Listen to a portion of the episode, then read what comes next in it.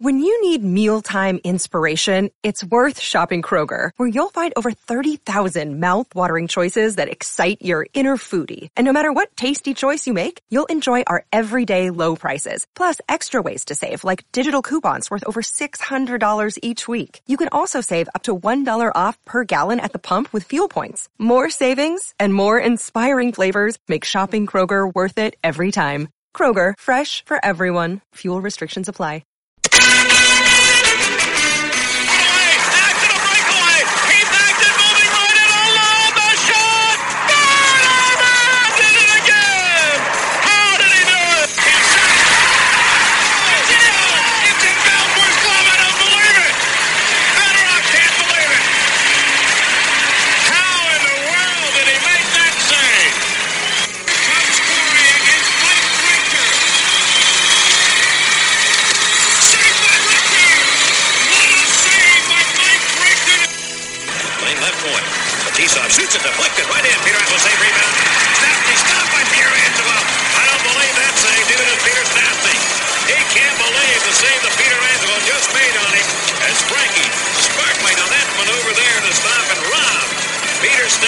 Stastny. He get five to ten for that.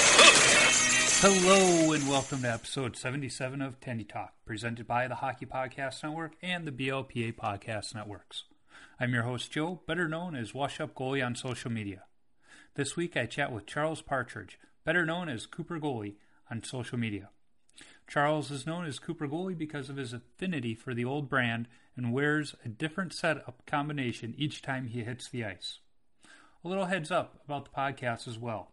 There will be no new episode next week. Don't worry, nothing's happening to the podcast. I'm simply going on vacation with my wife and won't be recording while we're gone. So, without further ado, let's get to the conversation with Charles.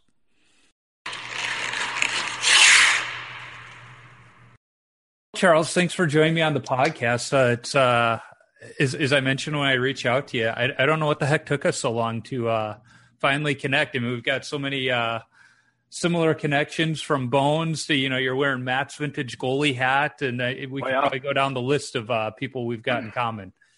That's true.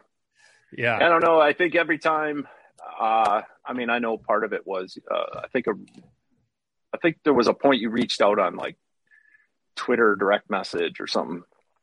Mm-hmm. And honestly, like I've had my Twitter account forever and like didn't use it for like eight years. Yeah. And then just started using it to get away from some of the Facebook clutter, you know, like a year and a half ago or something. Yeah.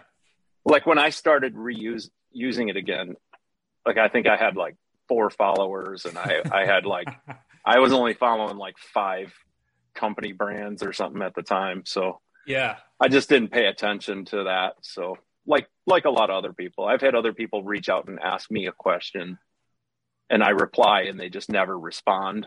Yep. And it's like, man, you, you messaged me first. Like I had somebody reach out and say like, Hey, we should get together sometime and have a beer. I'm, I'm like where you play hockey. And I'm like, cool. Absolutely, yeah. man. I'm there every Friday night. We can do it before my late game or after my early game. And then no reply. So, yeah. Well, if, if anything, I, I, like to say I am respectfully persistent. yeah. so, no, yeah, it's totally fine. I think, and then, well, all our other follow ups have just been timing. Like, yep. Yeah, yeah, and that's why I'm glad we're able to talk this week because next week I'm actually going to be uh, on a cruise, so it wouldn't have worked. oh yeah. Yeah. Hey, what's what's going on? Are those grow lights back there? Yeah, your your background's much uh, cooler than mine right now. We're uh, trying our hand at a backyard garden this year, so we uh, got the got the seedlings going and got the grow lights going on, and I nice. swear it's vegetables and herbs and nothing illegal. herbs. yeah.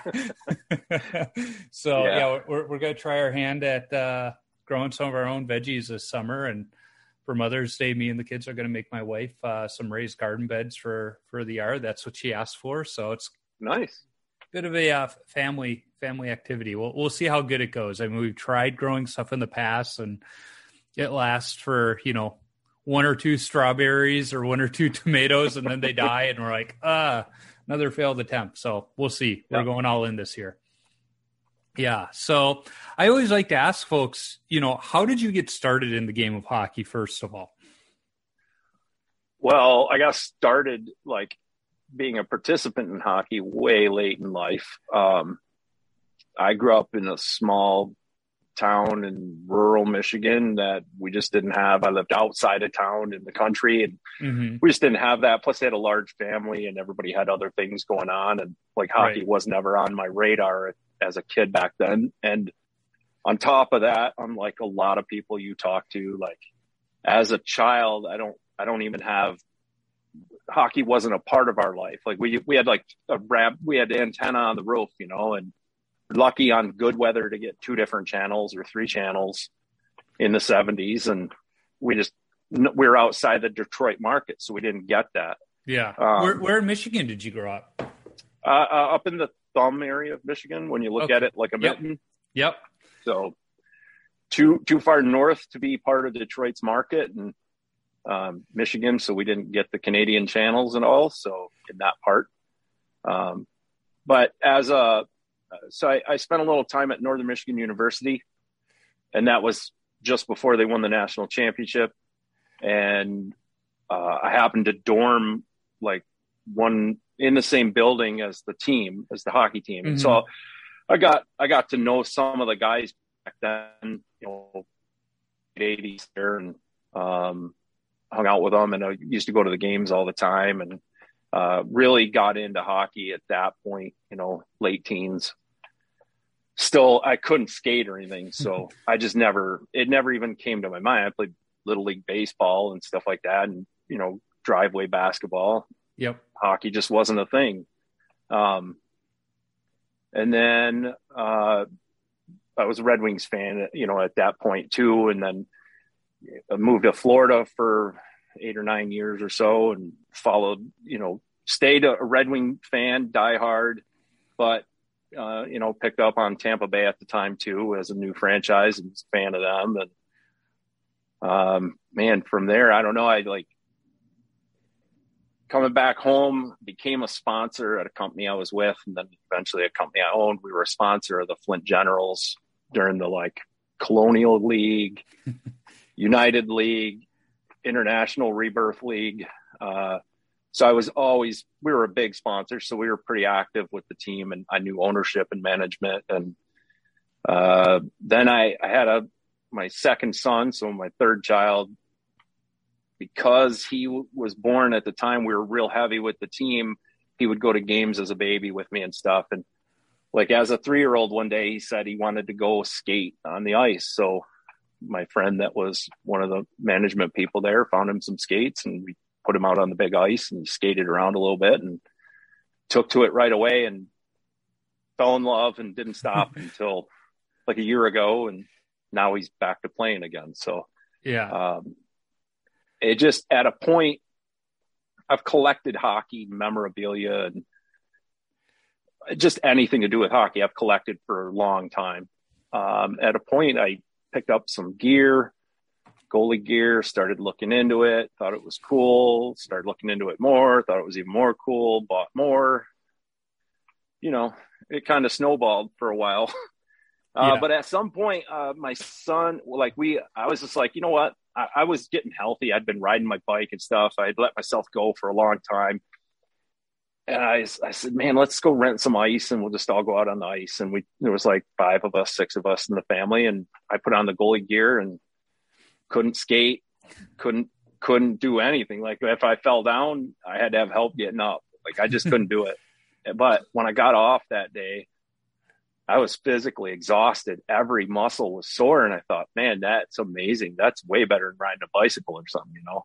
Yeah. So I, I, had that dream, like maybe I'll do that. And then a couple months went by, and it was his birthday party, so we rented ice again. And this time we had like thirty people out there all with hockey sticks and because I've got lots of hockey sticks and stuff. And uh, I put on the gear again and this time I could stand for a minute, you know, before falling down and I could use the net to pull myself back up. And again, I came off of it just thinking I was so physically exhausted. Every muscle in your body is being used at that point that yep. Then I said, you know what? He's got he's like in training sessions with a private trainer and stuff. Like maybe they need a goalie, so I would go out with them, have these guys shooting pucks at me, and I worked on my balance. Now I just fell in love. Like so, then it was every opportunity I could stick and puck, Yeah. pick up hockey.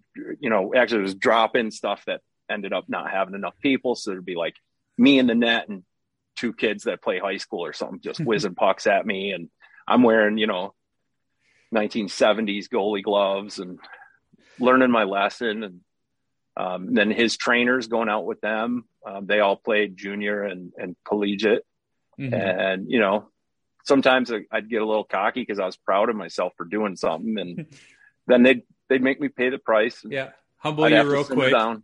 yeah um so it just stuck and then at some point i figured you know what i'm i'm probably ready for like a beginner league and um, in Ann Arbor, Michigan, there's an amazing hockey adult program there. Just I, I would say hundreds of teams and different skill levels, and they have a they have a beginner program, and uh, they didn't have any openings on a team at the time, so I just put myself in the sub list, and next thing you know, I'm like playing twice a week, three times a week, and Yep. being terrible along with everybody else that was out there just learning to play hockey. So Yeah. it's just escalated from there. Th- those beginner leagues for adults, I, I can't say enough for them because there, there's so many people like yourself that, for whatever reason, weren't either exposed to the game or just financially couldn't participate as a kid. And then they they learn of this great game and they're like, you know what, I want to try, but it's intimidating just to go, you know, to an open hockey or stick and puck without knowing that. But those beginner leagues, it's like, hey, we're all in the same boat, and Yeah. uh, it, I I wish more areas had that. Uh, I, I think you're starting to see a, a heck of a lot more of it um, pop up for that reason. So you know, you, you get into goalie just be, because because I know- couldn't skate. Yeah, you know, I couldn't skate, and I honestly I thought the goalie just kind of stands there. and whoa, were you bad wrong? decision. Oh yeah, I, I completely misjudged it. But yeah, Yeah. it was definitely because I couldn't skate. So That, that reminds me of a story a old neighbor of ours was telling us. He told his son he had to play a sport this, you know, one summer, and he gave him the option of baseball or soccer. And he goes, ah, there's a lot of running in baseball. I'll play soccer. and he looks at him. He's like, "What do you think soccer is? It's track with the ball." Yeah. like, yeah, you know, there there's a lot more skating. Uh, and, and it always bugs me when people are just like, "Oh, goalies, all you do is stand there." And it's like, "N- no, we don't. We studies have shown we do more skating than other players on the ice. We just do it in a confined area, and it's it's a different kind of skating. Yeah, we're not, you know, going full stride, but our edge work and the back and forth, we're doing a heck of a lot more. Um, but we know that we, we Yeah. just know that they're they're not going to see it the same way. yep, exactly.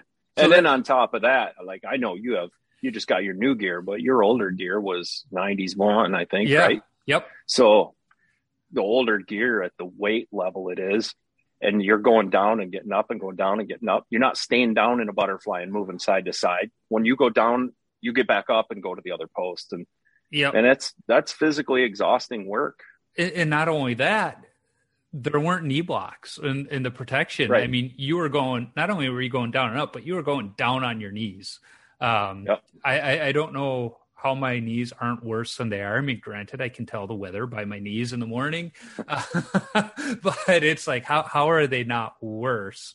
In fact, uh, my son and I have been going to the gym uh, because he's getting ready for baseball season. So we're doing a, a workout program and we were doing something the other day on legs and like he was just like holy cow like you're an old guy doing that much he's like yeah he's like but then we got to doing something my knees are just like nope not not today. And he's like oh now you're an old guy. He's like yeah now now my knees are showing their age but Yeah, so you know you start playing you know back back in the era, when i did you know what was that first set of goalie equipment? I'm guessing it had to have been a set of coopers.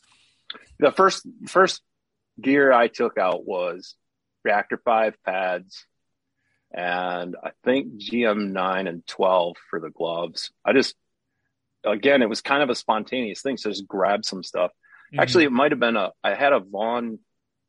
I think like a T750 trapper. So I think it was that the first time. And then, so the first couple times was just random stuff. And then after that, I was primarily wearing like GP95s, GP59s, and GM12s. Um, because I really, I'm, I'm drawn to the concept of the history of the gear, yeah. the history of the position. And even though I'm pretty terrible at that style of pure stand up, um, I like the gear, the concept behind it, the evolution of it. And that's where I was sticking with it. It's yeah. painful when you're playing with people that can really shoot. I mean, even then, my son was whatever, 13 years old, and like he, he could shoot hard. And if you catch it wrong in an old GM12, it hurts. I, I can remember spending a week with uh, like a frozen uh, latex glove that I would have my hand on Yep. Just because it was swollen for so bad, and but it it didn't detract me. It just made me realize I got to figure out something faster with my hand. yeah, you know, it's funny. I've I've had the conversation with Kelly Rudy about you know modern equipment versus the old stuff. Because I mean, my first chest protector was two piece chest protector. You know, where it had mm-hmm. the arms and you know you felt pucks even if you played it properly, you felt pucks. So you got better with your hands. Like you said, you catch that thing wrong, just like a baseball, you catch that on the palm instead of the, the pocket, you're going to feel that for a week or two. Yep. You got really good with your hands. I mean, still, some of the refs in my league kind of laugh that I still make the blocker save and, and cover it. You know, you don't see kids learning that skill anymore. And it was just, we, we were better yep. with our hands than kids are. I mean, granted, the skill of goalies today is phenomenal. But I, I, think some of that technique and skill that we had out of survival, as opposed to, yeah, you know, just technique. If if they were to bring that back today, how good goalies really would be, in my opinion, it would just be phenomenal. But yeah, it, you know, it's it's it's different biomechanics now. Yeah, it, it's a yep. it's still elite skill. It's just a different skill. Yeah, um, they, they, don't yeah. have the fear of getting hurt. yep.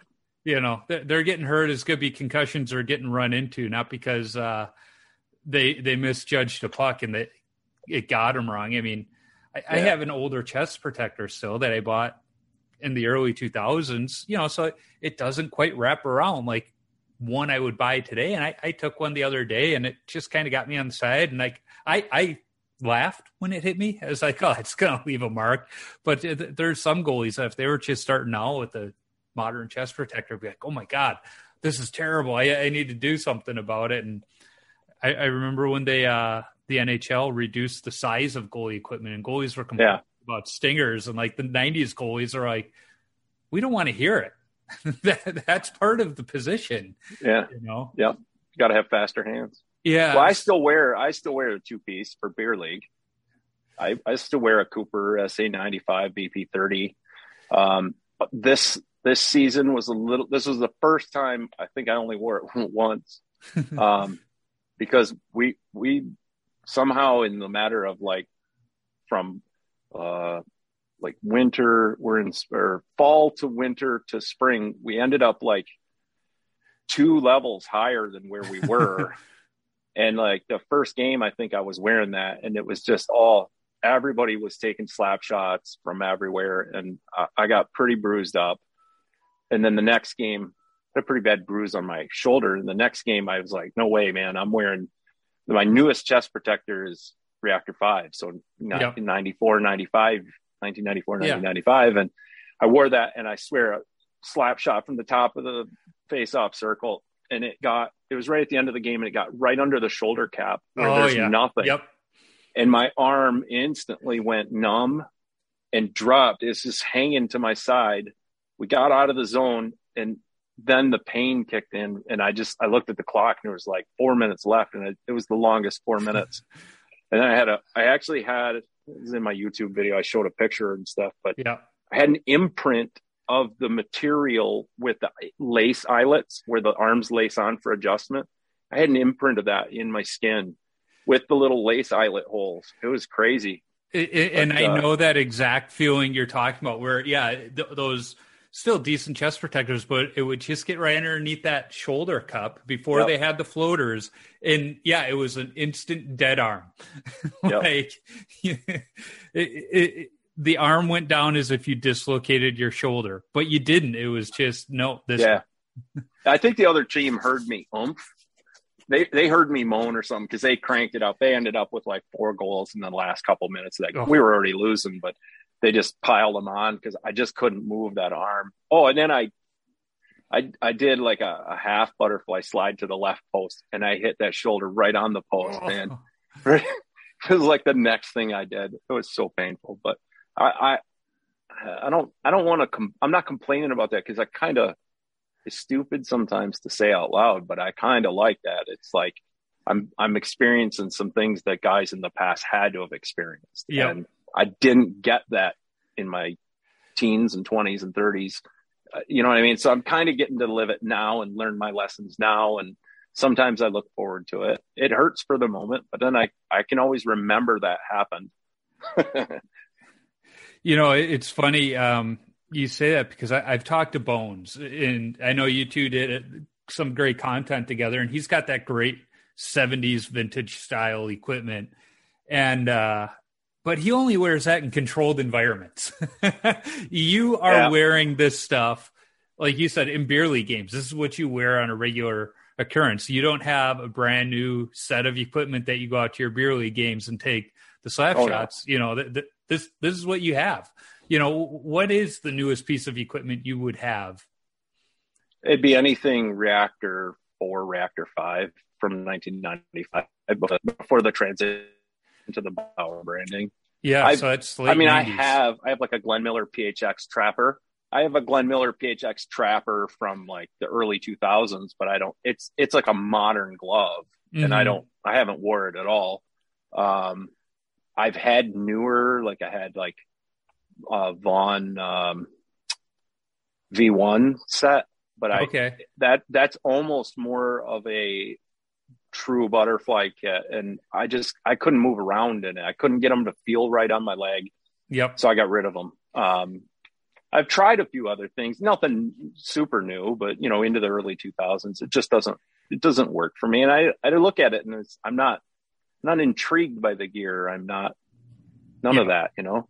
Yeah, no, I, I totally get it because even though I did upgrade, like part of me was hesitant because I liked the style. It, it fit my style of play. You know, in Yep. that style of equipment. I mean, one thing I've noticed is, you know, I don't do the RVH when I cover the posts. I still, you know, hug the post and stand up. Getting those two pads together Yeah, yep. Not not as easy. You would think it'd be a lot easier with the, the new pads. Not as easy. And I've had a few where I've had to, uh, you know, kind of look behind me and wonder did it go through. Uh, Yep. just different little things like that that uh, get you. So I got to ask, what what's the fascination with the Cooper brand though? Uh, well, it's kind of a twofold thing. So, my youngest son's name is actually Cooper. Okay. So, collecting some Cooper stuff happened well before all of this, especially once he was playing hockey. You know, like he's got a couple brand new Micmac sticks in his, uh, or Mini Max or whatever they call them. Uh, Mhm. That he had a left and a right match set, brand new old stock wood sticks hanging in his bedroom and um, little things like that forever. And then I think that that's probably what pointed me to the first set of pads that were reactors. And then it just, the other thing is from the business aspect of things, uh, the concept of a company like Cooper, you know, that started as General Leather Goods, then Cooper Weeks, then Cooper Canada, then gets absorbed by a, a company that wants to be a bigger company, which is CanStar, which was the ownership of Bauer deciding Mhm. they wanted to own more market share. And then absorb that gets absorbed by Nike and, and an entire legacy comes to an end overnight Mm-hmm. The the largest supplier of hockey gear in the world for decades gone the brand is just thrown away overnight and Yeah. just that whole concept of it and you know knowing that story and that i think that all attracted me to it you know um, Yeah. Vaughn, Vaughn has a, a, a, a legacy story of when they began, and all of the companies do. Cooper was around forever uh, and owned the world, man. Yeah, worldwide, and and then a big company, mega conglomerate, just decided it was time to throw that name away, and I I get baffled by that all the time. Yeah. Where would it be now if they had a different decision? I and, get their business decision, but it to a degree, I know why they Nike did it, but it just seemed like someone should have thought that through a little better. I, I work in marketing, and you know our, our, our big thing is brand and brand awareness. They had such a brand identity, like for a long time. Once they transitioned from Cooper to Bauer, they still marketed it as Bauer Nike. There's no reason it couldn't have been Cooper Nike, and then when Nike got out of it, back to Cooper again. Yeah, it, I just I didn't like you. I I don't necessarily understand it fully, even though we know enough of, as we need to. It's like you you had that brand awareness, it, and then when you really boil it backwards and realize most of their decision making was based on the prediction of roller hockey taking over the world. Mm-hmm. Like it was the next great thing that's going to take over ice hockey. It's going to be roller hockey. Every kid's going to play it from here forward you know, like that's really an odd decision to make in 1995.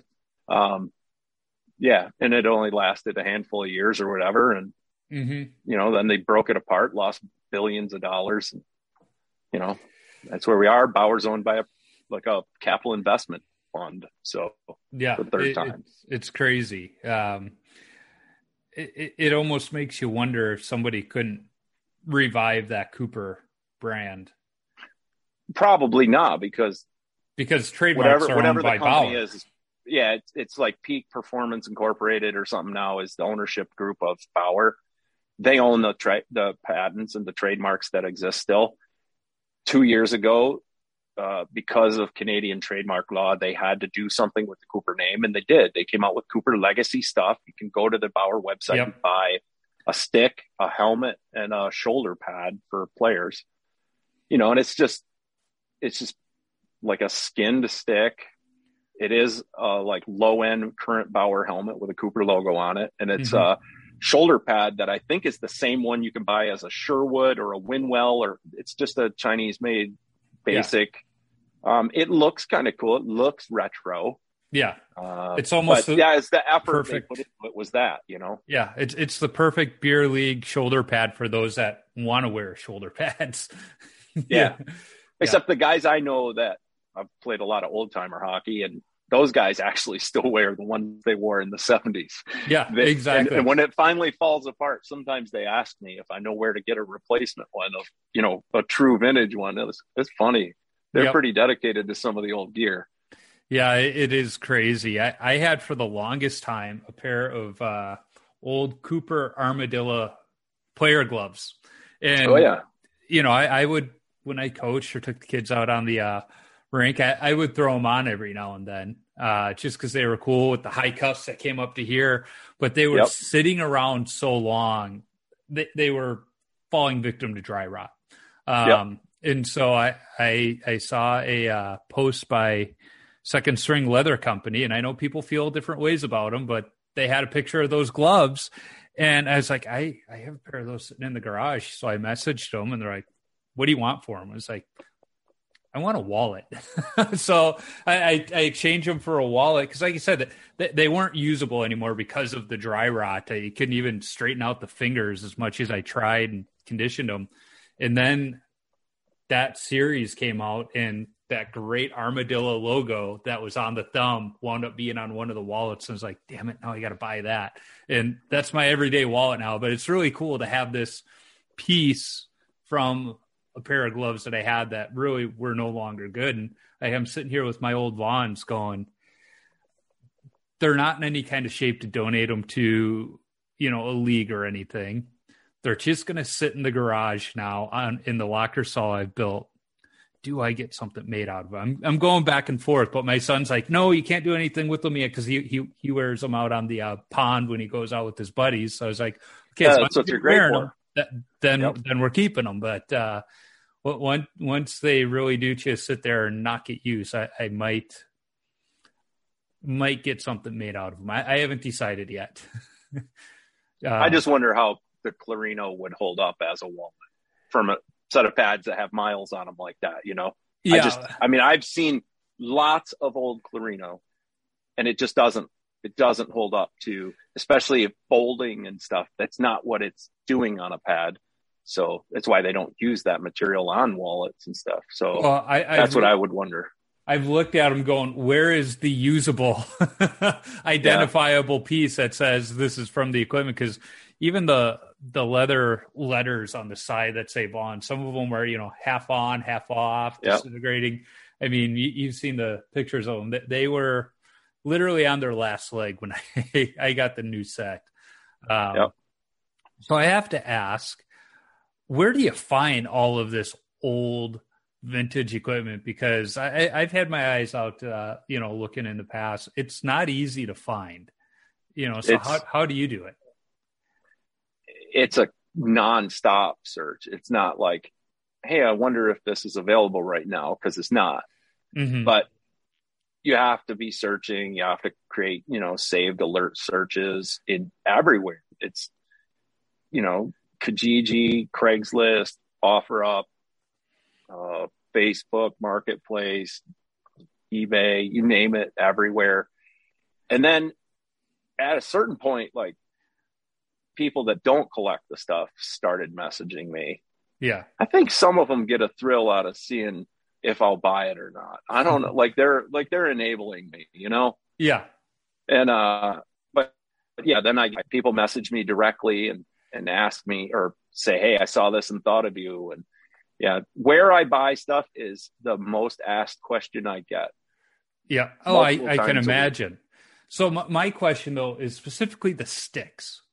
Because is I said in the messaging to me the Cooper Reactor Five goalie stick is perfection. It's my favorite goalie stick of all time.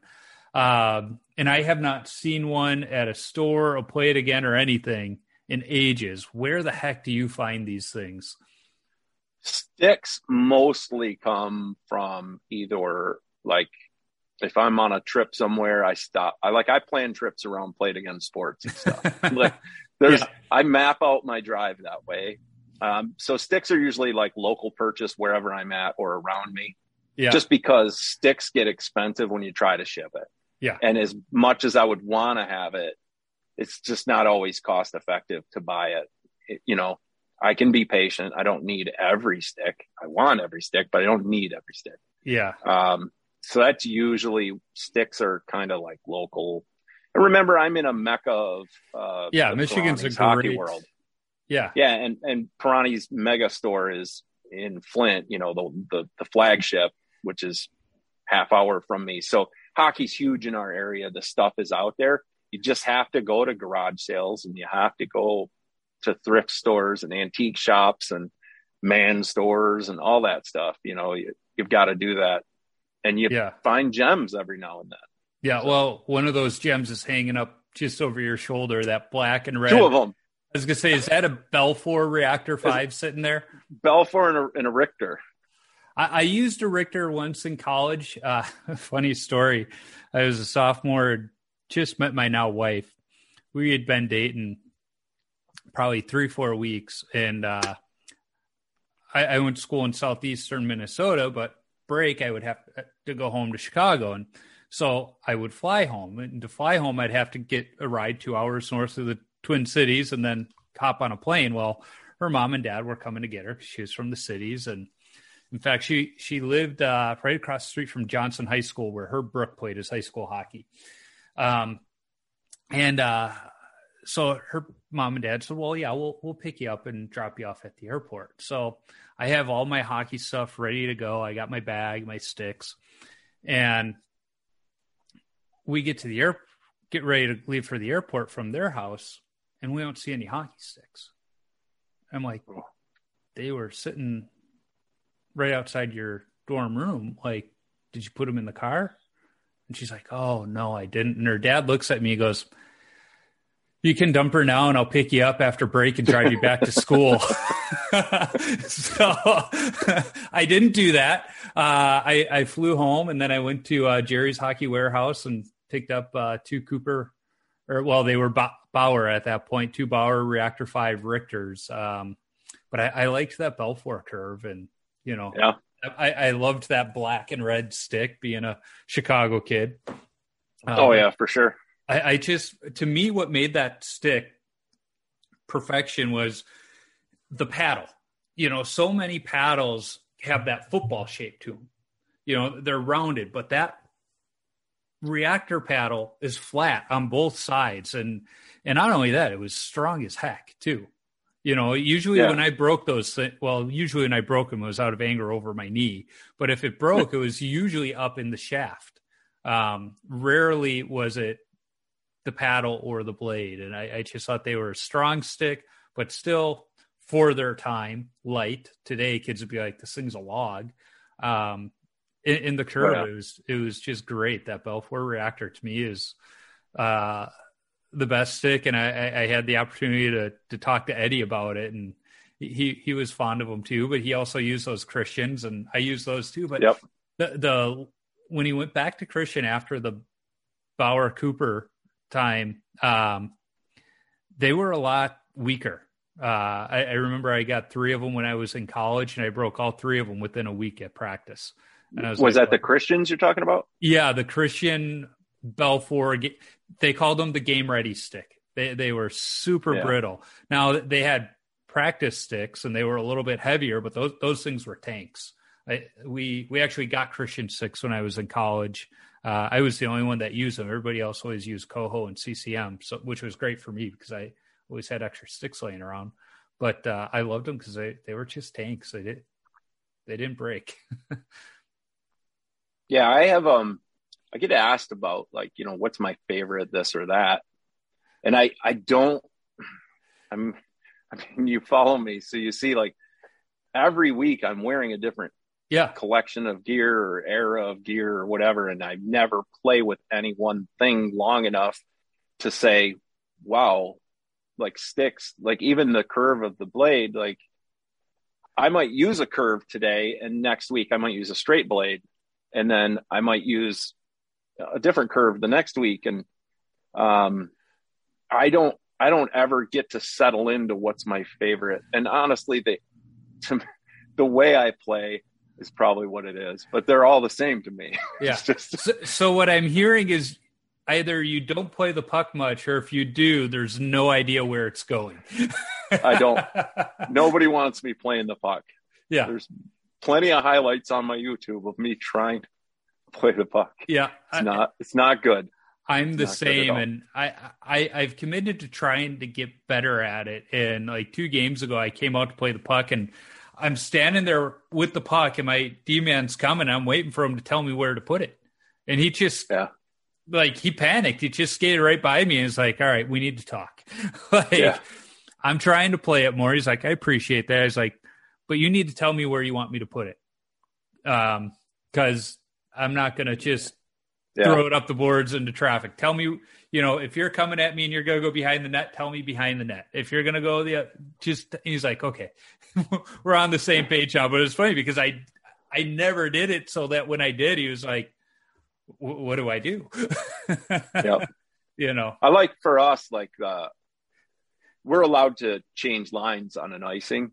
Mm-hmm. And, um, yeah, same. And so like most of us goalies, we just let the puck go. So, you know what I mean? Like I, I would rather just give my guys a break so they can change because I don't keep track of their time on the ice. And so I, I don't play it because I don't half the time I can't tell if they're going to skate to the bench or come get the puck from me and stuff too. So I'll just put my arm up in the air, and let it go, get a whistle. Everybody can take a breather. Yeah. I can take a breather, get a drink of water. Yeah. And, uh, I, I put less risky up. that way. I put the arm up, but nine out of ten times we only have one referee. So when that's uh, the case, I send the puck back down the other way for the ref so that they don't have to uh, get extra skating in either. Um, yeah, I try that, and it usually doesn't work either. So yeah. I, I just try and get it close to them, you know, at, yeah. at least into the fray of the uh, the uh, other guys on the ice, so they they can get it towards the ref. Yeah, that, that, their side goal. of the ice or whatever. Yeah, yeah I try that. It just doesn't ever go all the way down there. Um, I usually backhand it too because I'm really terrible forehand. Now, uh, but I'll try to backhand it out. If if we have a lead and I'm trying to kill some time, I'll send it down to the other end, but I'll put it in the other corner so the ref has to skate. You know, just just take That's, a few oh, more absolutely. seconds off the off the clock. That's in the handbook, man. That's yeah. what you're supposed to do. Yeah, exactly. Um, you know, I, I, I have to laugh when when you move to the side to show the uh, stick over your shoulder. I saw the the great reactor fives, the the Belfour with the black and white and oh yeah, I got the rolls. reactor, uh, the Belfour retails back there. Yeah, but th- that to me, with the alternating black and white stripe and the red outer roll, that's the greatest looking set, in, in my opinion. I agree. Um, it's, it's, a very good looking set. Yeah. And and uh, Cooper at the retail level, it, it, was actually at that point Cooper Canstar. They um they did a great job. Remember, he filled that in with Sharpie. Yeah.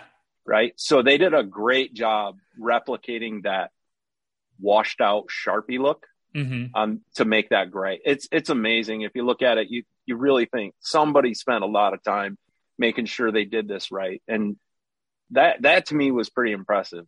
So yeah, it remember, a cool set of pads. Remember when I had him on the podcast, I asked him about that, and I said, I, I sure hope you had the wide tip sharpie and not the little one.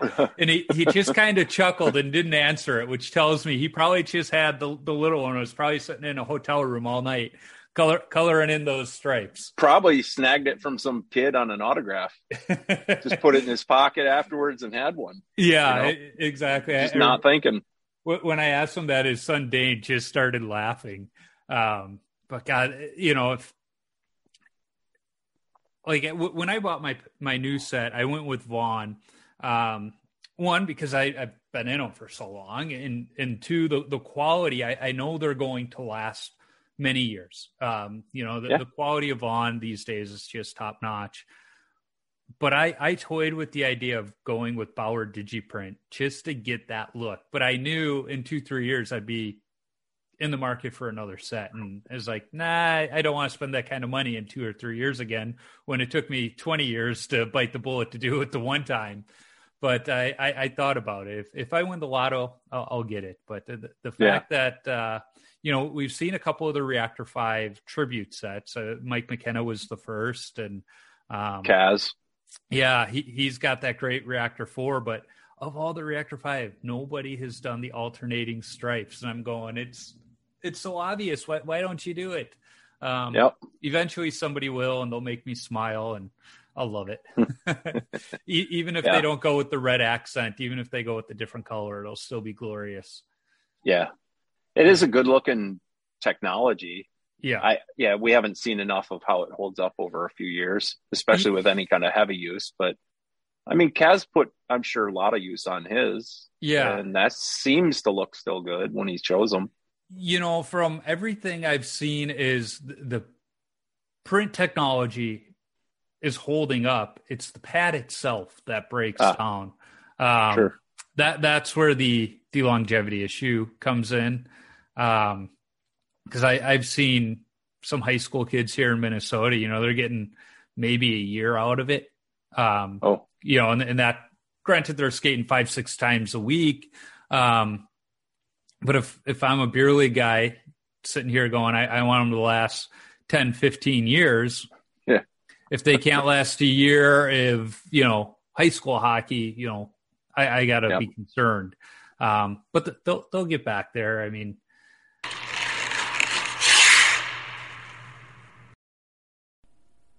two titles are up for grabs on the stacked UFC 273 fight card. Join the action with DraftKings Sportsbook, the official sports betting partner of UFC. New customers can bet $5 on any fighter and get $100 in free bets, win or lose, guaranteed. Sportsbook isn't available in your state yet, you can still get in on the excitement. Everyone can play for a share of millions in prizes with DraftKings Daily Fantasy MMA Contest. Draft your lineup of fighters while staying under the salary cap and rack up points for strikes, takedowns, and more. DraftKings is safe, secure, and reliable. Best of all, you can deposit and withdraw your cash whenever you want.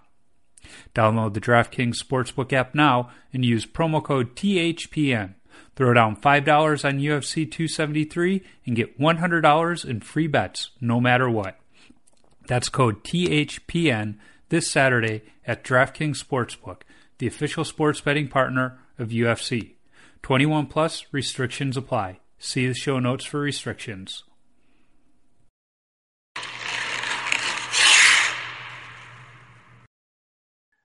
Well, let me tell you, most of my gear has lasted anywhere from 28 to 39 years. Yeah. So, well, and I mean, that's the crazy thing about equipment from our era of, you know, and when I say our era, when we were younger, um, it was all handmade with the finest materials where so much of the new stuff is machine made. Um, you know, is I won't say as cheaply because they're still pretty expensive, but in a way that they're they're trying to get numbers out there. In part because there's Sure. a lot more people playing. Um, again, another reason I went with Vaughn because I knew my stuff was going to be made by hand. In fact, Ev over at Vaughn was sending me pictures from the production floor of the different workers actually sewing my stuff together. It wasn't yep. done by machines, uh, which was Well, awesome. well, even even think back to uh, you know prior to the CanStar days. I Mhm. think, yeah. Uh, I don't know. It ended in the CanStar days, but when the the pro level pads, they were stamped with the signature of the person that did the assembly. Yeah, like that was a big deal to Cooper at the time. And that made that made it a big deal to that person whose name went on your pad. Like they cared about it. Yep, they they were making sure that that pad passed quality control because it, it was going to have their name right on the side of it exactly. And, and you know, and you just don't have that anymore. Mike vaughn had done it when he started handmade by mike was on the tag yeah, and then when he hired people, it just made it, it turned into handmade in Canada or handmade in the U.S. or whatever. Um, uh, I think Brian or was it John Brown's just says something about like handmade in Canada or something. I don't think by John Brown, um, and it doesn't say by anybody specific. But uh, Cooper, you know that when I look back on it, I'm like, man, that is an amazing marketing move to have done that well, and all those people live in infamy on these pads in my goalie cave, you know? think of you know those people that built that if they come across a pair of pads today that they made and their names on there you know th- think of the pride they have of just going yeah my st- i did that it's still around um Yeah. Yeah i'm, I'm just going through my uh pictures now because I, I have the picture of the the one woman who is working on my pads and she's holding them up for Ev and you know she's smiling there you could see there's a sense of pride in in that picture of what, what she's doing um in of course Absolutely. I loved seeing the pictures but at the same time it was like I don't want to see pictures of them I want to see them in person Yeah. and then, then he Just hurry up and ship them. yeah, ex- exactly. I, I was, I, I was not a very good waiter for for that set. I, I will admit, I, I could have been nicer. I, I every week because I I placed the order on a Tuesday, so like every Tuesday I was putting out a tweet like week. I know. I, I followed. Yeah, you were it- pretty. You were pretty polite about the patients. Yeah, but you know, I was having fun with it, like trying to find a good meme about about the weight. And um, Ev trolled me the one day and sent me a picture. The, the pads were just about done, so he sent me a picture of the pad side by side, but with the outer rolls on the inside because that'll trigger any goalie. And I was Yeah. like, they look so good, but you had to send me that picture. and I was like, you like he, he knew what he was doing.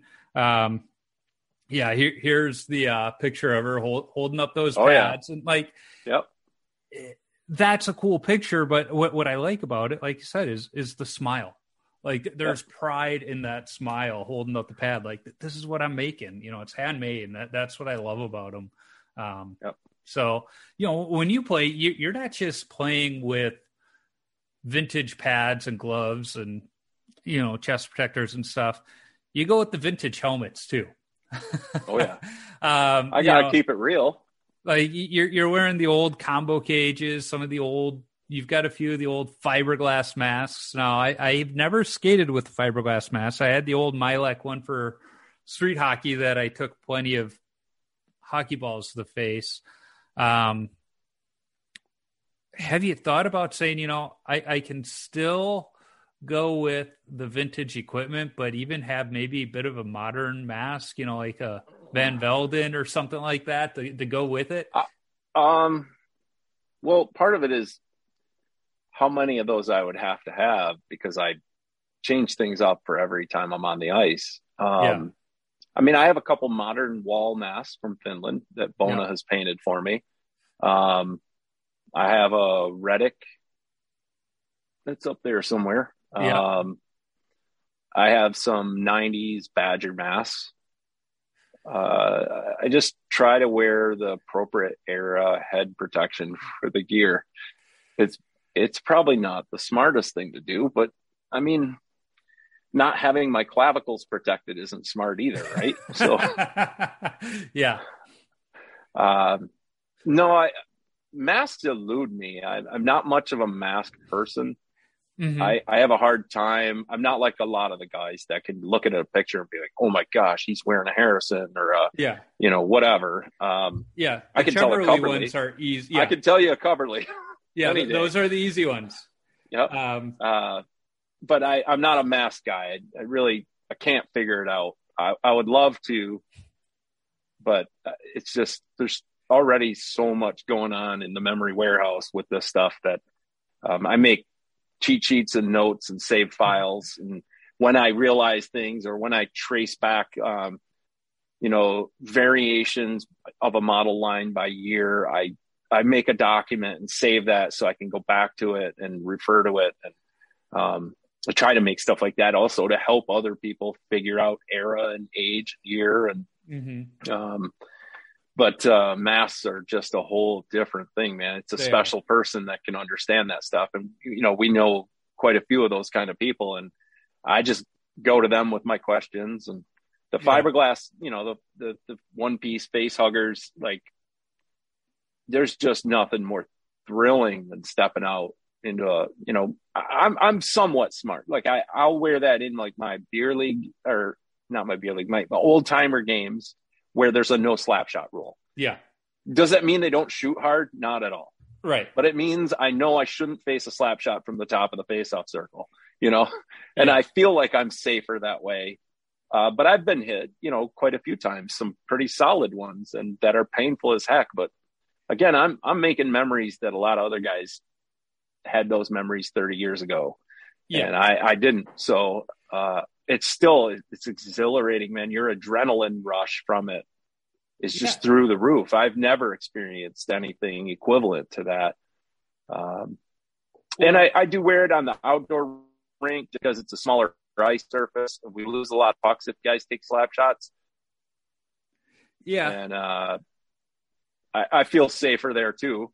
Again, I've been hit quite a few times out there in the wintertime, and it's really super cold, which makes it hurt even more. Um, but everybody gets a kick out of it too, and I get to talk about my gear. When I did the, I just did the Warren Skorodenski Destroyer tribute. You know, I Yeah. spent a lot of time um, with Brian from Kicksave getting that mask made, and he spent a lot of time with Warren himself. You know, with consulting back and forth, and um, and then I painted it, and I, I had all the kit ready to go, and I. I probably talked for two hours in the warming room at the outdoor rink about all that and and to everybody everybody wanted to know more and you know and that i get a kick out of that i enjoy Yeah. doing that even the young kids you know a couple of the guys bring their kids and they're like what the heck are you wearing and i can sit down and tell them you know Yeah, there's a fellow that subbed for me before. He's got like a Mike Liut style with the uh, fiberglass Mm-hmm. mask, and he wears that every week in the beer leagues. And uh, my teammates liked him because he actually drank beer during the games, um, not just after the game. And my teammates are like, "Aren't you going to do that?" I was like, "Well, I'm not going to put it in my water bottle." Um, and like you guys let me see enough rubber as it is. I only want to see one puck. In fact, last night I I saw 58 shots in our game, so it's like yeah, oh wow. Um, but we we still won the game five to four. It, it was one of those games where I I just had a game. It's not like every shot was a clear shot from the point. There there were a lot of crazy ones, and uh, it was one of those fun games where I I just I, I was on. You know, yeah. there's those games where you're driving to the rink and you know you're not going to say it to yourself, but you you just feel good, and and then you get on the ice and you, are just you're feeling it in warmups, and the puck drops, and you're like, yeah, one of those nights where it's like we're we're going to win. I, I, don't care yeah. What it is, we're going to win. I'm going to stop what I need to stop, and it just wound up being 54 of them I stopped last night. Wow, that's um, a lot. Yeah, you, you, know it's a good game when the, the uh, losing team shaking. They're not even mad. It, it's kind of the uh, Ron Burgundy. I'm not even mad. I'm impressed. Yeah, because um, they they were trying to beat us for playoff positioning. We got one more. Week. Everybody makes playoffs, but it's you know where the seed seeding is, and nobody wants to play the top teams in the uh, first yeah. week or two. So that they they were trying kind of hard. So it's kind of nice to hold them off and at least well, at least. Well, we we got bumped out of them. not every team makes the playoffs in ours. Okay. So we were eliminated weeks and weeks ago. but uh we we won oh, I shouldn't this I have a YouTube channel. Spoiler alert. We we just played our last game of the season and we finally won a game. It was our first win. I felt pretty good. Yeah. And, and was, I, it was a great way to end it and now everybody's excited about next session. So you, you know what's crazy about our leagues? It's almost the same teams every single year in some seasons, like we're lucky to win one or two games. And like this season, we're 500. And you know what? If we play our cards right, we, we could make a deep run. And, you know, who knows what happens if, if, if I have a couple weeks like I had last night, you know, good things could happen. But it's just kind of funny on how same teams all the time. And yep, it's drastic year to year. I mean, yeah, everybody gets a different player here. You know, one guy drops off and you pick up another young guy, but uh, yeah, it's it's crazy how that works out. Um, you know, we, we, talked about Bones. Uh, I, have had him on the show twice now, and he, he he's a great guy. Uh, what did you think of uh, skating with him and the, his uh, fascination with the old equipment? Uh, I had a blast. It was it was a kind of a whim of a road trip that started with a, I think a comment I made on an Instagram post. It was right after like his first video wearing all the, the Jofa pads and stuff. Yeah. And, uh, and he had those VHB gloves and somebody put a comment. I don't remember if it was like Keeks or somebody, somebody put a comment that said, well, Bones, now you're going to have to try 90s gear. Yeah. And so I replied to that and said, what am I supposed to do? Load up my truck and make a road trip or something? And he's like, Hey, that'd be great. So then we messaged and a couple months later, I loaded up like five bags of gear and went down there. And, um, and because of Bones, I got to know Nate, the goalie, mm-hmm. you know, mm-hmm. I think it was 10 or 12 yeah. last year. And, uh, and I knew that Nate really liked, he has his own set of vintage Cooper gear and we just worked everything out and just had a blast for a few days. And like Bones really, he gets it though, and I'll call him out for it. He he butterflies and the RVH is a whole lot in leather gear. yeah, yeah. so I call him out on that, but uh, yeah, it was it was a blast. Like he's he's so damn good though, man. Like I look I look way worse than I actually am when somebody like him is out there, even with the old gear. It was fun to watch him. Yeah, he and I have talked, and I told him we, we need to get on the ice together so that I can uh, teach him how to properly play in that equipment. Because going to goalie schools when I was young, you know, yeah, it was in the mid 90s, but we were still learning those old techniques uh, of stacking the pads. How do you recover from a pad stack? Poke checks, you know, it wasn't just putting the stick out there, it was flat out on your belly, you know, poke yep. checking. It was like, we need to get together and I need to put you through a 90s, you know, late 80s, early 90s goalie skate and really teach you how to use that stuff. He's like, oh, we definitely need to do that. Um, in fact, I, I almost moved down to uh, Nashville this last year, and he, he was, I think, getting excited about that prospect of getting some ice time together. And yeah, he, my wife at one point in, in the prospect of moving, she kind of stopped. And she goes, are, are you okay with this possible move? And, you know, like with hockey, you know, w- would you even be able to play down there? And it's like, oh no, I, have already talked to somebody down there. He's already said he can find me a team. But like, this is one of the reasons I'm so on board. yeah. So, but we we didn't. So, well, I don't I don't want to I don't want to give away some secrets, but Bones should have another video coming out pretty soon. And uh, there is vintage gear in it. So different than he normally wears. I, am excited. So you you should ping him and just say, "Hey, I heard you have another video coming out. When's that going to happen?" That might speed him up a little bit because yeah. I think I'm excited to see it, and I think a lot of other people will too. Yeah. Well, I, I get the alerts every time both of you uh, drop new videos, so I, I know I'll see it. That's for sure. Yeah, um, but maybe somebody can help speed him up because I've been trying for a month. yeah, yeah. I'll, I'll, I'll, send him a note. Uh, maybe, maybe we'll uh, let Keeks know too, so that we, we can get a three three sided front to. Uh, there you go. Get him going. Um, yep. Well, I, have taken up quite a bit of your time, so I want to get to. I don't know how many, if you've listened to any of the prior episodes, but oh, I, yeah. I, I, end with the ten rapid fire questions. So, um, you know, some of them might be a little bit different because you didn't have the traditional hockey background right. as a lot of people. Um, but what's the craziest coaching moment, uh, either from your playing days or as a fan? Uh, I will say this season, uh, we have a team in our league, in our division.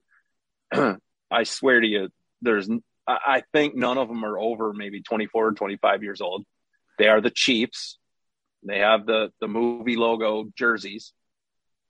They typically have anywhere from I'd say 15 to 19 skaters a game. They appear to have two coaches on the bench. this is beer league. And and every game there are like 30 people in the stands cheering them on. like I've not I haven't experienced that in beer league in from everybody I've been talking to, nobody's experienced no. that in beer league. Like they have two coaches standing on the bench with little notepads in their hand and like uh, calling lines and stuff. And I've that's probably the craziest I've come across as far as coaching stuff. You know, we're we're lucky. You know, there's one team that they always have like two or three people in the stands, and it's because um, I don't know if one of it's one of their brothers or what, but somebody with special needs. He's got a team jersey, so it's kind of awesome. fun. You know, they bring him to the game, and, and you know we all think that's cool. And every once in a while, if we have an early game, you know, some of the uh, guys that have younger kids, their wives will bring you know the little ones, and uh, yep. but that that's far and few in between. If if there's anybody out there, we're like, what what's going on? What's wrong with these people? Uh, yeah. Although I will say, if, if my mom and dad lived uh, close to us, my dad would probably still come out to every single game because uh, he, he misses it. He he let me know when I went away to college. He's like, you know, you didn't have to go eight hours away. You know, I, I would have come to every single one of your games. Now it's a lot harder, but you know what? There there were a few times I found out I was going to get the start for that weekend's game, and if he was off of work, you better bet he made that drive. Um, so that's awesome. The next question: What's your favorite all-time goalie mask? Oh man, I know there's so many uh, good ones. SK 2000 HM30. And, so any SK 2000 HM30 combo. It's the, the best combo. thing ever. Yep. So, so, I'll rephrase this one then because I, I have worn those. In fact, I wore the Hasek's cage in college. HM50. Yeah, I, I wore that one uh, because we weren't allowed the cat eye at that point. Yep. Um, what's your favorite painted mask? Uh, can it be like personally specific? Sure. My IFK Helsinki wall mask that Bona painted for me. Oh, nice. Yeah, man, that was because that we did a trip out to Helsinki and uh, spent a week with Bona out there based on vintage goalie training, yeah. and um, I put together a like 80s style or early 90s style uh, IFK Helsinki kit. And so he had a jersey made up for me and he painted the mask for me and Sweet. wall hooked me up with the mask. And um, it, it, was just it was such a huge event. I, I'm I'm a lucky guy that I've been able to become friends with guys like him. When I was, you know, eight years, seven years ago, I was no one in this world, and yeah. then all of a sudden, I'm I'm friends with guys like him, and and you know he has involved me in that kind of stuff, and um, so to have that kit, and I've worn it a couple times since then, but you know, it, yeah. it's it's great. It's up on my display shelf because that one, you know, is one of the two masks I keep up there of, of the modern style. Yeah, that that's awesome. Yeah, and there, there's another guy I'm going to have to uh, find a way to get them on on the podcast. Getting the people from over the pond is always a little more difficult. I've had a few uh, yeah few Brits. I, I had Jonas Hiller on uh, over there yeah. in uh, Switzerland, and getting you know a time that works for both of us uh, when when when we're both awake is a little tricky at times. Yeah. um, so, what's your favorite rink that you've played at? Oh man. Well, I'm going to say it's Granger Training Center in Hamilton, Ontario. It's a mini rink, it's a training center, primarily a goalie training center. Um, and I have a friend that's involved in the rink, and then the owner Nick. They uh, they were gracious enough to hook me up with some time there in the building, and that was the first time Bona and I went out on the ice. It's like three years ago, maybe four now, and uh, I did the Wamsley kit, and Bona and I like I knew he was coming to Canada. He was coming to the Toronto area. I was going to be up in that area.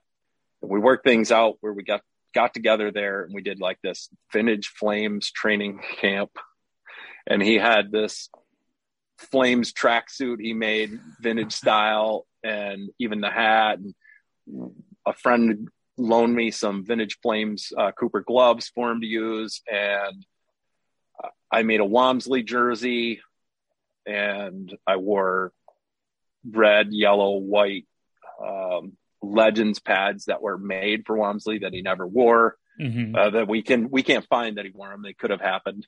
Um, it was just a blast, and uh, so that rink I've been there a few times. I've played like three or four times because my friend's family would get together there, and I've done like the the '50s Kineski gear, you know, with the face hugger and yeah.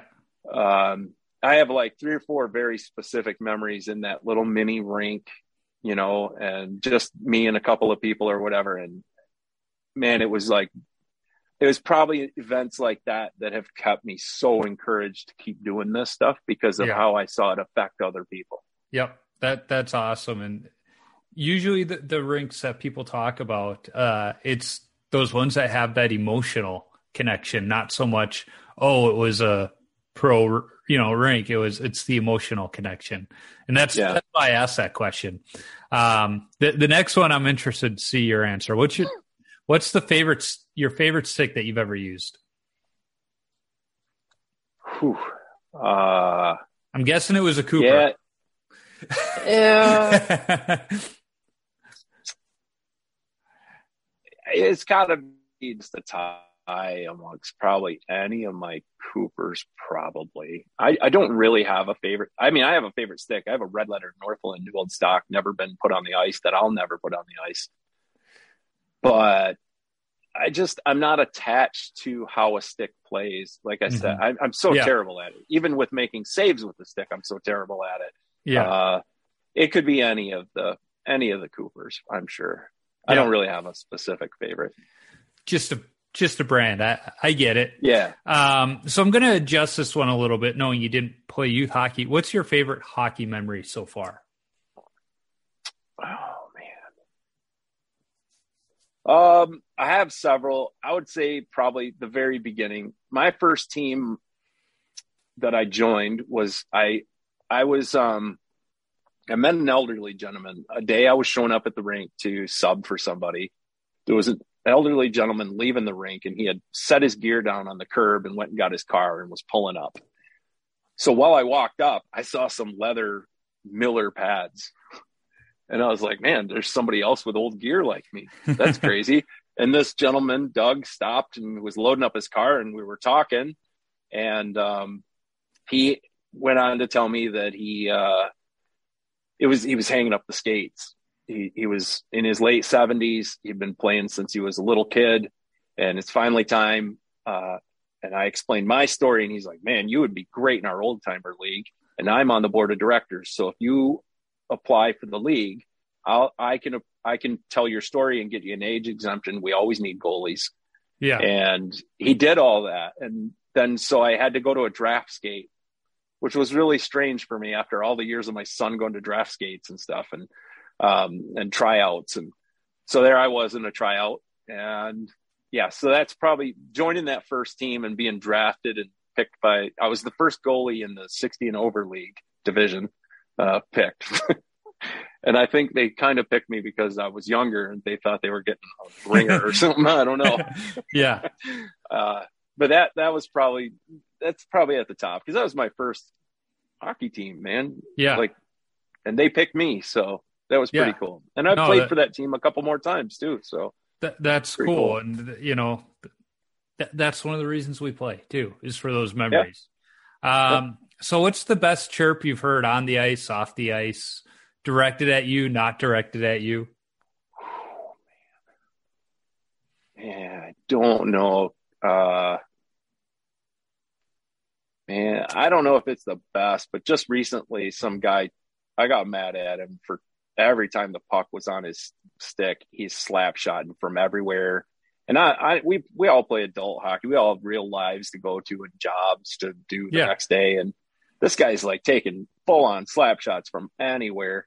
And uh, uh, probably like the fifth or sixth one, I kind of said some things vulgar to him about him and his decision making. And he looked at me and said, If you're afraid of the puck, you shouldn't be a goalie.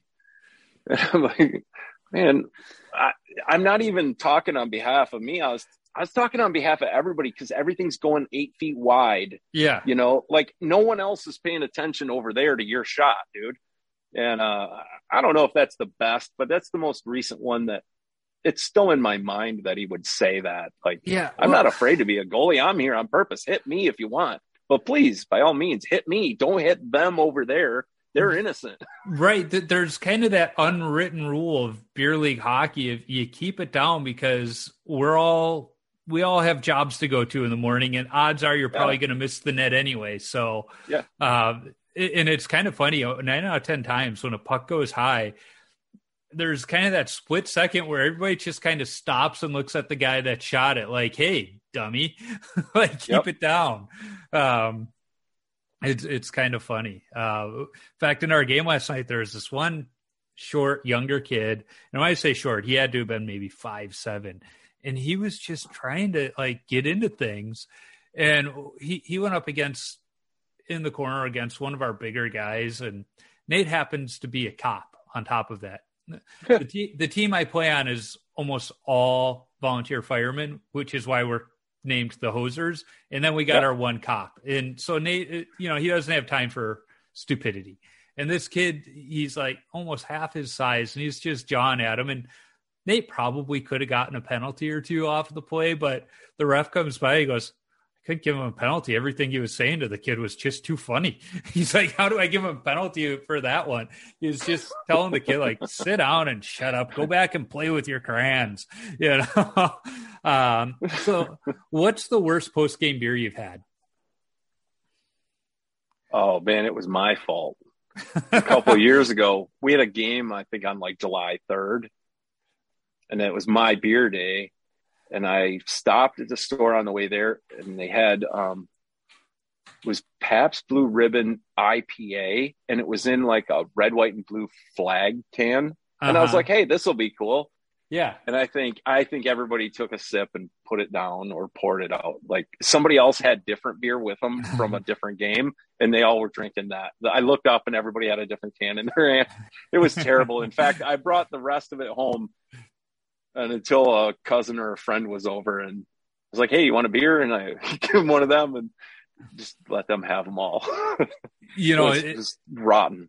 was when I bring beer, I, I try to bring some because my team doesn't charge me a place, so I always try and bring something that's better than the cheap beer they bring, but still something they'll enjoy, which sometimes gets difficult. Um, other times I'll just pick up, you know, the the 30 pack of whatever, but I only do that when I know we might be having a family gathering that can finish it off. Yeah, because exactly. I'm not going to drink that on my own. Yep. Um, so when you tape your sticks, do you heel to toe or toe to heel? Uh, so first, it depends on if I'm doing like a tribute because Mhm. it depends on how it's. T- but usually, I go toe to heel okay. And why why do you go toe to heel? because it'll depend on how I want to do the heel based on the um, the stick, the heel quality of the stick. Some of Mhm. my sticks, you know, the heels are a little worn, or um, so do I want to expose the heel or do I want to cover the heel? How high up do I want to go up past the heel?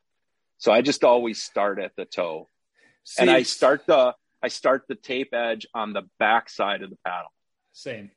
It's Yeah. it's interesting because I actually start at the heel for the same reason because I know where I want to finish on that heel, and Ah. and taping that heel, getting around that curve can be tricky. So I, I like to Yep. take my time, and I'd rather mess up at the beginning of the tape job than get that whole blade done and then mess up and have to start over and take take it all off and start it over. True. I mean, you mentioned something I've talked about before. You know, with, with the older sticks, the the condition of the heel. I said, you know, tell tell me you owned a Christian goalie stick without telling me you owned a Christian goalie stick, and people talk about you know putting the wood glue in the in the uh, splinters and then putting it in the vise overnight. But I mean, it, it was really the same for any of those sticks of that era of loading it up with the wood glue and putting it in the vise overnight. Yeah, and I I restore a lot of older sticks too to make them playable. So I'll fix cracked blades and things. I don't. I've never fixed a Christian stick, and I don't think I ever would because I don't think you could. Especially when they had the uh, that open weave, you know, those get soft. There's nothing. yeah. Oh, they do get soft. it. Absolutely. Yeah. Um, Uh, so I don't use them very often. I have a few, but I use it at Christmas, and uh, you know, there's a couple times a year I use the Christian sticks. But Yeah, really, what I would do when I repaired them, it was you almost had to wait for the perfect timing to do it because if you tried too soon, that weave still held it together and you weren't going to do much. You had to almost wait till it was about to break and was you know looking like that at the bottom. Then you get that wood glue in there and just tighten the heck out of it in the the vise overnight and let it go. And yeah, uh, that was about the only thing you could do to them. on some of the other sticks, I'll I'll remove the fiberglass right off it, Mhm. repair it. Um, I fill missing chunks out of the paddle and stuff, and then refiberglass it, resleeve it. So then they're then they're better than they were new. Yeah. So I'm I'm jealous of old the old goalie sticks you get to use because you know I, I haven't gone composite yet because I'm used to a heavier stick. I, I'm almost scared that I'll have my stick this far off the ice because I just don't know. Um, but they're they're just not as durable. you know, for me, it's opinion. the sound of the wood in a puck. yeah like I've featured it in a couple of videos where uh, like second period I'm on the opposite side of the glass from my glass camera and it still sounds and resonates through the the Yep. rink like that sound of a good paddle save with a wood stick is just it's an amazing sound Yeah, I, I agree. I agree, and I'm I'm still a foam core holdout because I I can still find them every now and then, but I just I, I like the feel of a wood stick. um, so what's your favorite number to wear and why? I don't have a favorite number to wear at all. The only time I've ever chosen a number for myself was 71.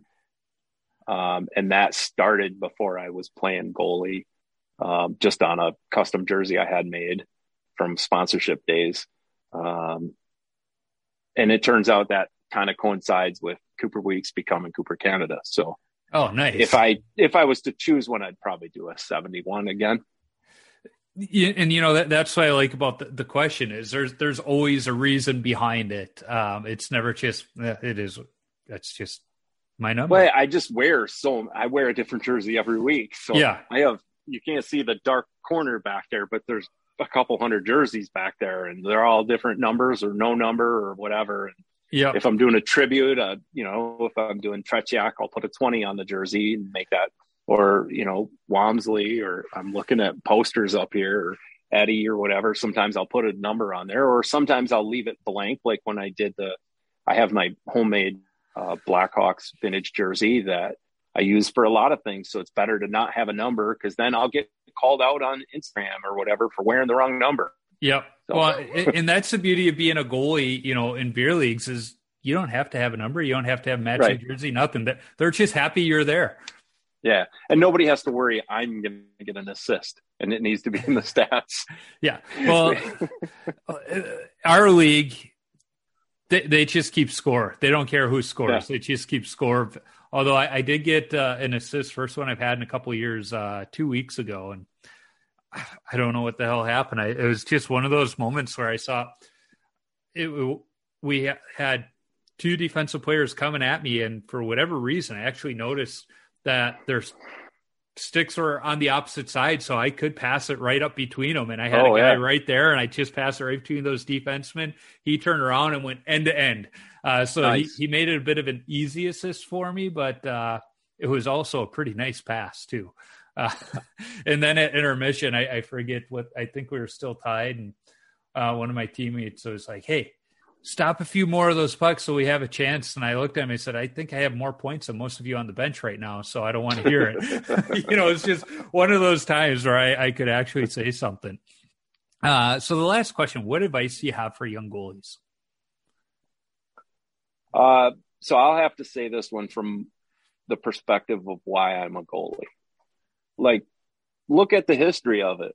Find mm-hmm. somebody you know that has some old gear and put it on. Get out on the ice with it and, you know, have some fun with your dad and whatever. But spend a little time looking at what changed from when your dad was a kid or your grandpa was a kid or whatever. And that'll help you appreciate what you have now a little more and mm-hmm. maybe invigorate them to get on YouTube and watch some of that Oiler Fanatics guys' old videos and be amazed. I mean, watch Gump Worsley play any of those, like the athleticism, the nerve, the bravery.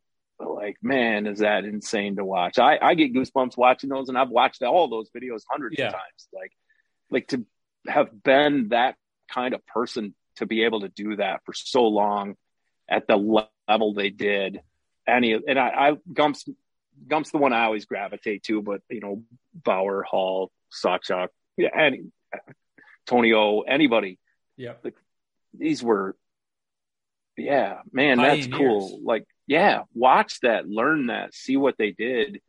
You know, because they're all in that evolution of yeah, pucks never left the ice. The pucks were leaving the ice all the time, man. Yeah. The slap shot was invented. Um, yeah. Yeah. Well, like, I, I, remember talking to Bobby Hull, and he said, you know, he he liked to take that slap shot early in the game, whiz it right yep. by the goalie's head to get get him scared and get him thinking. So every time he shot after that, there was that little split second hesitation. Yeah. Um, clearly, it worked for him. Yeah, exactly. I, I, that's my word of advice to younger goalies. I've met a lot of younger goalies, and I show them my gear and like let them put a glove on, and they're like, "Man, that's smaller than my baseball mitt I use in the spring." And like, yeah, now imagine that same puck you're using today flying at you. You were using that, but it was you know Dylan Larkin shooting it because that's the equivalent. Like, yep, it's crazy. They got to spend some time on that and appreciate a little bit more of the history, so the history doesn't fade away. Yeah, not know, just the history of the position, but the history of that gear. I, I forget what I was watching. They talked about, you know, it's not that guys shoot harder today than they did back in the day of straight bladed wooden sticks. It was the fact that your top two or three were shooting that hard as opposed to yeah. the entire lineup shooting right. So guys right. were if you shooting. go back and watch old interviews, the hundred mile an hour sh- slap shot is being referenced all the time. Yep. Now, yeah. if it didn't exist, they wouldn't be saying it. Correct. You know, if it was only a 60 mile an hour, 70 mile an hour slap shot back then, those guys would have said 80 miles an hour as an exaggeration. So there was 90 plus without any question. Oh, yeah. Absolutely. And, and those are interviews, not as them as old men later. That's interviews of them during, you know, at post game. Yep. Uh, back in the 70s. So that existed and the puck did leave the ice. Yeah. Yep. So I, I got to go Kevin Woodley on you and say one last question. What does your family and your teammates think of your collection? Every time you go out on the ice, you got something different. I mean, at least in the locker room, they got to be like, "What is it today?" Yeah, family uh, thinks I'm nuts. uh, the team is different. Well, I've been on the same team now for a couple seasons, but I've I've moved around. The old timers, when I played there, like they hardly recognized because I I think for a lot of them, that's just what they remember. yeah. That's what the goalie's supposed to look like, or yeah. something. I don't know. They, they had um, the player version of what you were wearing for goalie. Exactly. Uh, current team, they're a lot younger. A lot of them are, and um, yeah, I get, I get. This last season was pretty awesome. Like it, was like a few of them started realizing that all our games go on YouTube. like they just realized it. So I've been, you know, they they want to see what I'm doing this time. Yeah, it's been a lot better this time. It, it's been a lot more noticeable and appreciated and stuff. So yeah, it's funny because my my teammates they know I record the games and put them on YouTube, but I I don't think many of them even pay attention to what I do. But every now and then there's something to happen. Like the last game, one of my teammates just all alone at center ice fell right on his backside and in the locker room, he goes, "That's probably going to wind up on the clips, isn't it?" And he's like, "Oh yeah, that is. That's going to." I, I had one recently. Guy came up to me. So I always I have a camera in the net, and yep. right before the right before the puck drop, I slide it out in front of me, and I kind of pose for a still frame for show off the gear. Yeah. And I put that in the video, and and uh, I was doing that. One of the guys skated over, and he's like, "Hey man, I just realized you put all these games on YouTube." And uh, I left this all in the video for him. And uh, he's like, I didn't know that. It's pretty awesome. I just binged and watched a whole bunch of games and stuff. And he's like, I'll tell you what I learned is I need to back check harder. I was like, well, that's thank you. Thank you for that. You know? Yeah. And then then he was gone a week and then he came back and we were getting ready to go out on the ice. And he's like, Hey, listen, I saw that video. That was funny. Thanks for leaving that in there. And he's like, I still didn't back check hard enough. I'm so sorry. and I, I, thought, well, that's awesome. I appreciate that. Like, yeah, absolutely. I'm just showing off the gear and showing off how much fun I typically have playing, no matter what the outcome is. I try hard every time, um, but uh, it, it's funny that he he got something out of it for himself, and cool. Yeah, you know, it's, it's Please funny. Back check harder. every once in a while, I'll, sh- I'll share one of the videos on one of the different hockey forums I'm in, and it surprises me. You know, I, I think eight out of ten people are like, "This is cool." Like you're doing you is cool, but the the detractors that are like, oh, you're playing, you know, low level beer league hockey. Who cares? And this and that is like yeah. nobody. I'm doing it for me. I'm not doing yeah, it for exactly. for the views and the hits. And I, I was editing one of my games uh, the other week, and my wife came into my office, and she's like, "Who even watches those?" I was like, "Me." You know, and, and it was funny because I, I was talking to somebody the next day. They're like, "Hey, I watch every one, so tell her you've got at least one viewer." I was like, "Look, look at the analytics. I, I get a few few likes every now and then, uh, and but she's you know to, to, like you. It's like my family's like he's just that's what he does. You know, yeah. we put up with him. yep. You know, although my my daughter just uh, started driver's ed, and uh, I got to start taking her out on the road. Uh, oh, so she she even looked at me. She's like, "You're probably gonna like get in the car wearing your goalie helmet or something." And I looked at her. I go, I now have a content idea. and she's like, oh, Jesus, I shouldn't have said anything. yeah. So I, every now and yeah. then I, I, like to do something silly. Like the one day, uh, my son, his best friend, his little brother is a goalie. And it was like two, three years ago. We had, we got a hill in our backyard.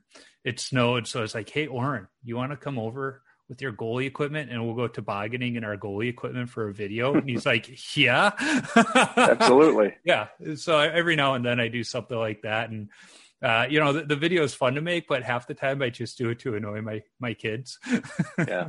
You know, although they, they did help me. Uh, you've probably seen the Steve Carell video where he played hockey and he, he did the video yep. of him being a goalie practicing by himself. And yep. I had a day off of work on my uh, birthday. I think it was last year, and we had the backyard rink, and I, I, I saw that. Yeah, I showed the video to my kids, and they're like, "We need to remake that." I was like, "Okay, if you guys want to do this, I'm game." So like, we went yep. out there and you know, they helped me with everything. That that, that was kind of fun because it was something they they were actually excited to do with me, and I, I think yeah. it turned out decent. It did. Yeah, it, it, was fun. In fact, that was even one where my wife watched it and she's like, "You're still an idiot," but that was pretty good. that was pretty good. yeah.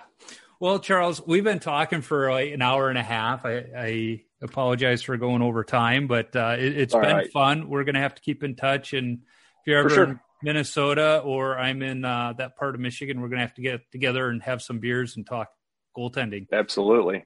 Awesome. I'm always game. You can come down to the cave and see some stuff. Yeah, I'll let, I'll let you. I'll let you hold the bell for reactor five.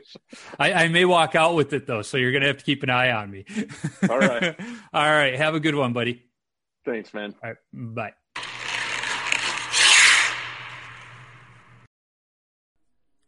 Charles and I have many contacts in common, and we've exchanged messages, but surprisingly, this was the first time we've actually talked.